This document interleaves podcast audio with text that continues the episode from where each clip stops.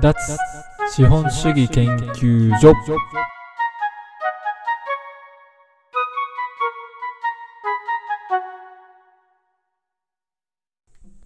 2021年7月11日脱資本主義研究所の守です。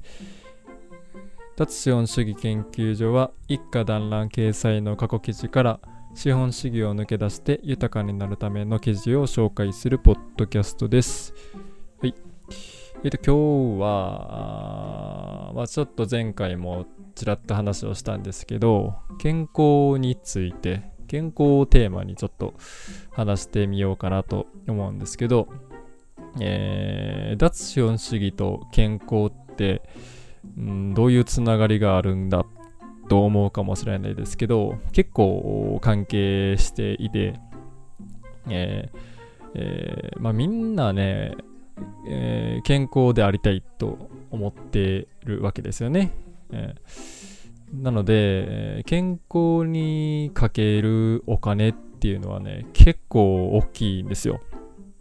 まあ、あの簡単に言えば、医療業界ですね。ここにかかっているお金っていうのはもう莫大なものがある。なので、えー、そこをいかに抜け出すか、その健康に対するお金をいかに使わないでいられるかっていうのは脱資本主義っていう考え方においては非常に重要な点になってくるっていうことですね。じゃあ、うん、どうすればそのお金をかけずに健康にいられるのかそして、えー、その医療にお金を使わずに済むのかっていうことを考えましょうということですね。うん、で今なんかあの医療費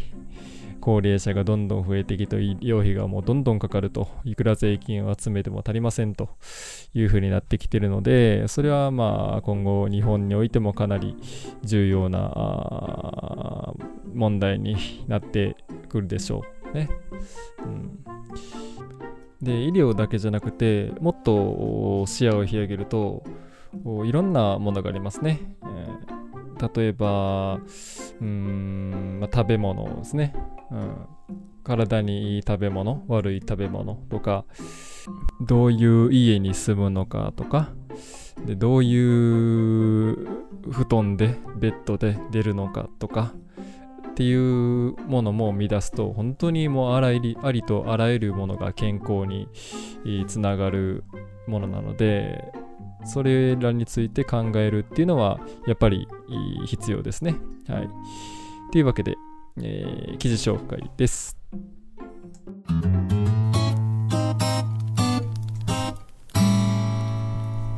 本日の記事2016年12月12日タイトル冷静に考えて2人に1人ががんになる時代っておかしくない？がん保険を売るときに必ず使う今は2人に1人ががんになる時代ですからという営業トーク。嘘を言うと厳しく罰せられる時代でもあるのである程度根拠のある数字なんだろうと思います。なので営業職員もお客さんを不安にさせるためのツールとして安心して使っています。別にその販売のためにその営業トークをすることが悪いとかそういう話ではなくてそもそもその2人に1人ががんになる時代っていうのがちょっとおかしいんじゃないのと思うんですね。えー、まあ、生活保護というものが存在するので、えー、基本的に虐待とかを除けば少なくとも日本では上によって病気になったり亡くなったりすることはないと思います。で、えー、まあ、同じ理由で住む場所や着るものも求めればなんとか手に入るはずです。で、医療の分野もすごく充実してて、まあ、電話をすれば誰のためでも救急車が来てくれるし病院なんて種類は違えどコンビニより多いのではないかというぐらい街にたくさんありますねでそれなのに、えー、この病院病人の多さですね生活の基礎となる移住職と治療のための病院がこれだけ充実しているなら病人なんてほとんどいなくてもおかしくないと思うんですね。でうーんこれって逆に病院があるから病気になるんじゃないかっていうふうに思うんですね。例えばあ風邪をひいた時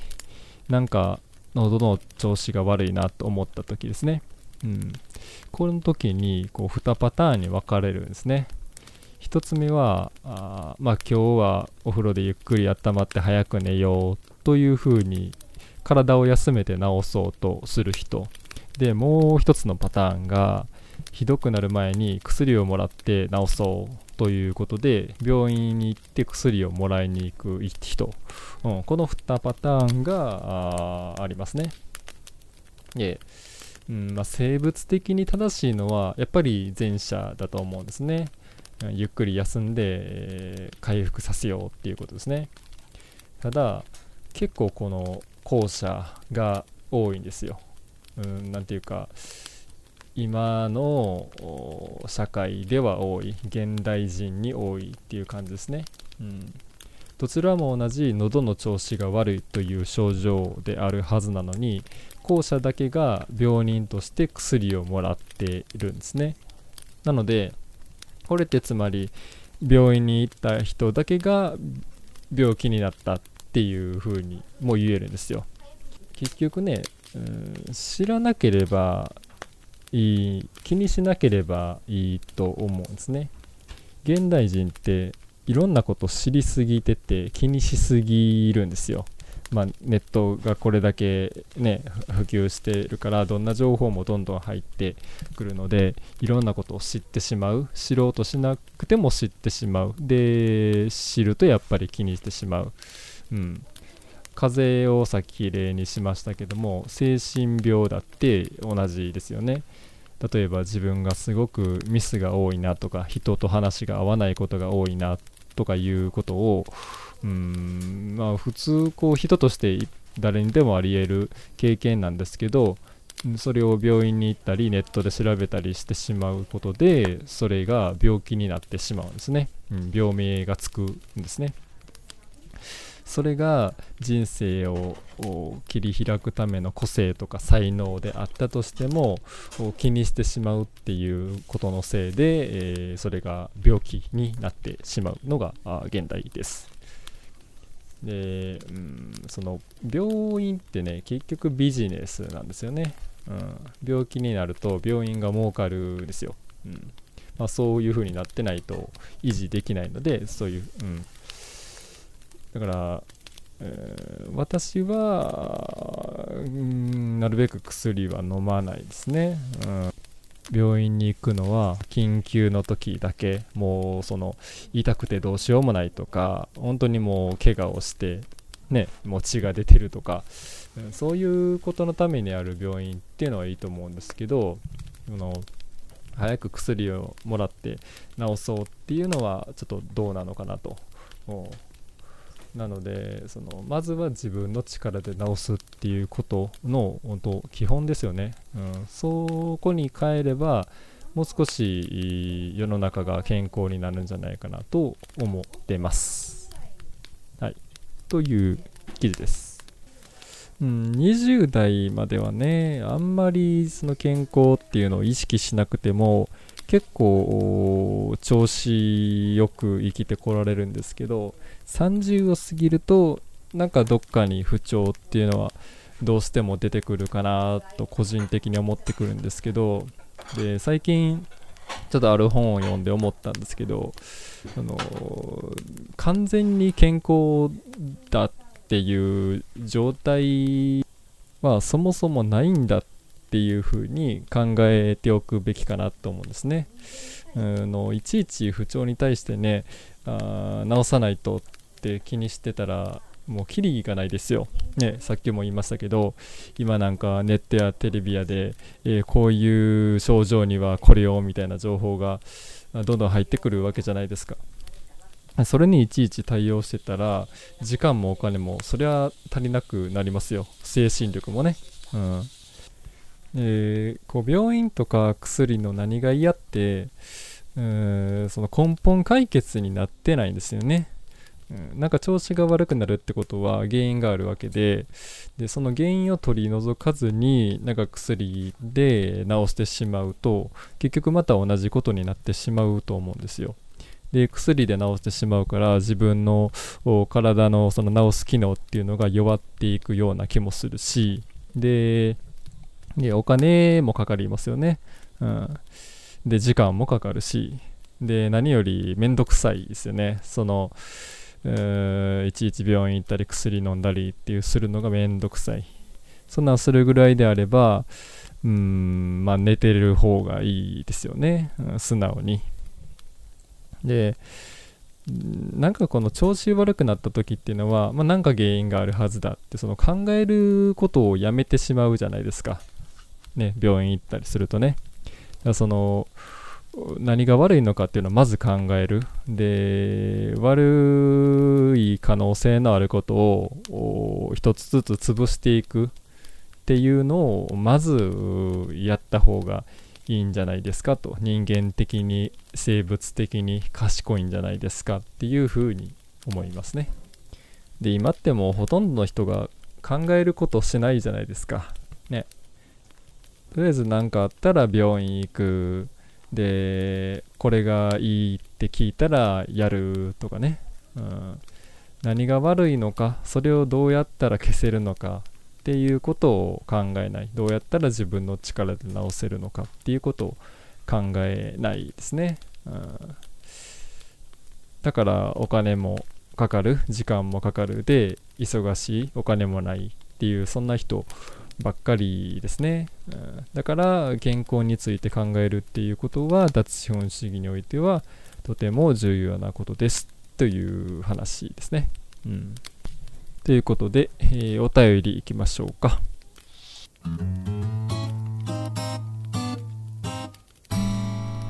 本日のお便りは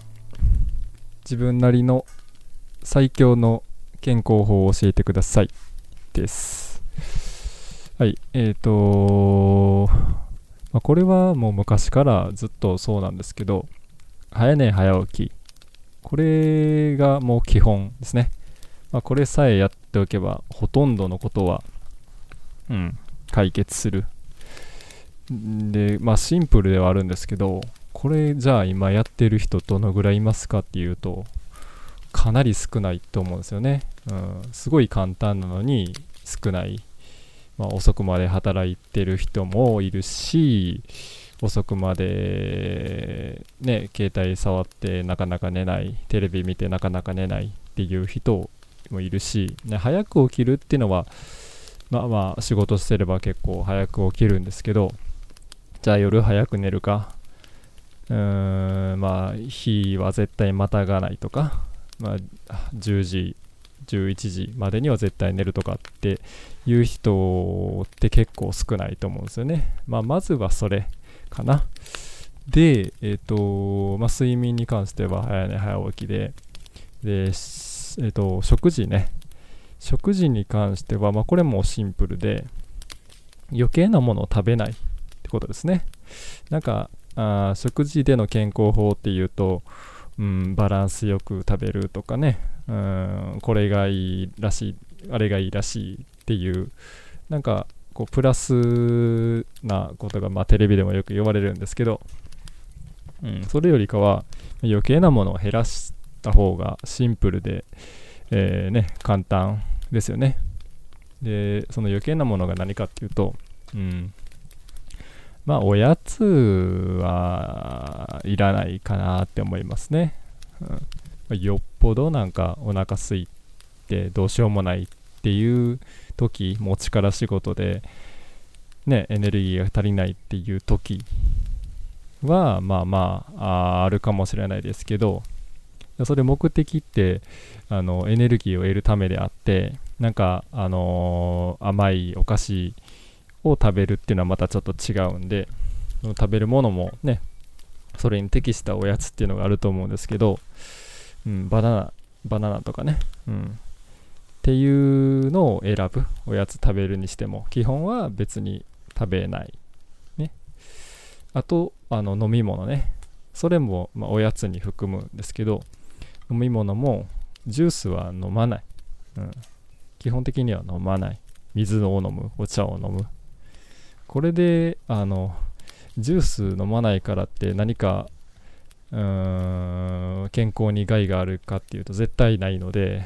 水お茶だけで水分補給は、絶対十分なので、うん、ジュース飲まないお菓子食べないで早寝早起きをしてればあまあまあなんかね大きい病気するってことはないなくなってくるんじゃないかなと思ってるんですけど。まああとお酒ね、うん、お酒はまあもともと好きじゃないので飲んでないだけですけどまあそれはない飲まないに越したことはないんじゃないですかねああのー、なんか大きい病気する人って結局これのどれかをやってないじゃないかなと思うんですよね。これ全部やってるのに大きな病気になりましたってもうそれは交通事故に遭ってしまいましたレベルなのでもうそれは仕方ないって諦めるべきかなとまあ自分でも思ってるんですけど、まあ、今のところ私は、うんうん、それらを、まあ、なるべくやってるので今のところはまあまあ元気ですという感じでございます。はい。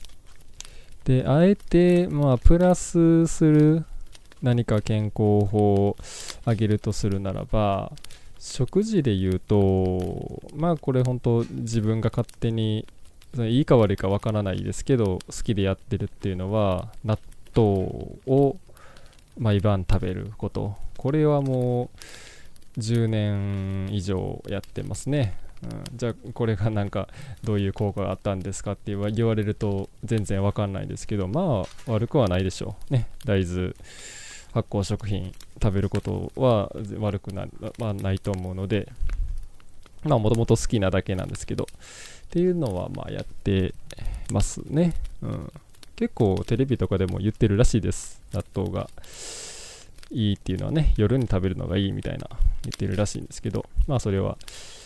えー、好きでやってますっていうのと、あとまあこれは多分効果きっとあるだろうっていうのっていうと、お風呂に毎日入る、あの湯船に浸かるってことですね。これもなんか最近湯船に浸からない人が増えてるんじゃないですかね。えー、忙しいとか、うん、で結構、うん、まあまあ別にそのデータを見たわけじゃないですけどなんかイメージシャワーで済ます人が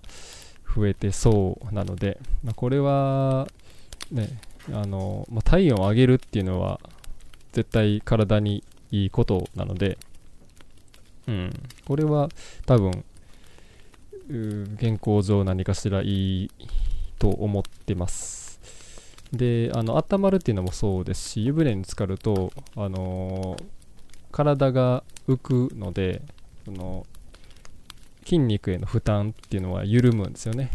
うん、それが、えーと、血流を良くしてより健康にっていうのでシャワーでは得られない効果っていうのを感じながら一応これはやるようにしてますね。で風呂入るの、うん、湯船に浸かるのってあのー割と贅沢なことなんですよね。多分水いっぱい使うしね。あのお湯もその何十リットルもっとか、沸かすわけですから結構贅沢なんですけどまあそれに見合った、えー、健康効果っていうのはあるんじゃないかなと思いますね。うまあその給湯って本当結構エネルギー使うんですよ。うちでは太陽熱温水器っていうのを使っているので、まあ、このぐらいの季節になると全然あのエネルギー使わずにお湯をね作れるんですけどまあその話は置いといて、えー、なので、えー、私の健康法としては早寝早起き、えー、お菓子ジュース食べない納豆食べる湯船に浸かるみたいな感じですね。まあ普通ですけど、やってきてる人は少ないんじゃないかなというお話。でもうちょっとレベルが上がるとねその食材にこだわったりあの無農薬の野菜を選んだりっていうのもあるんですけどそれも多分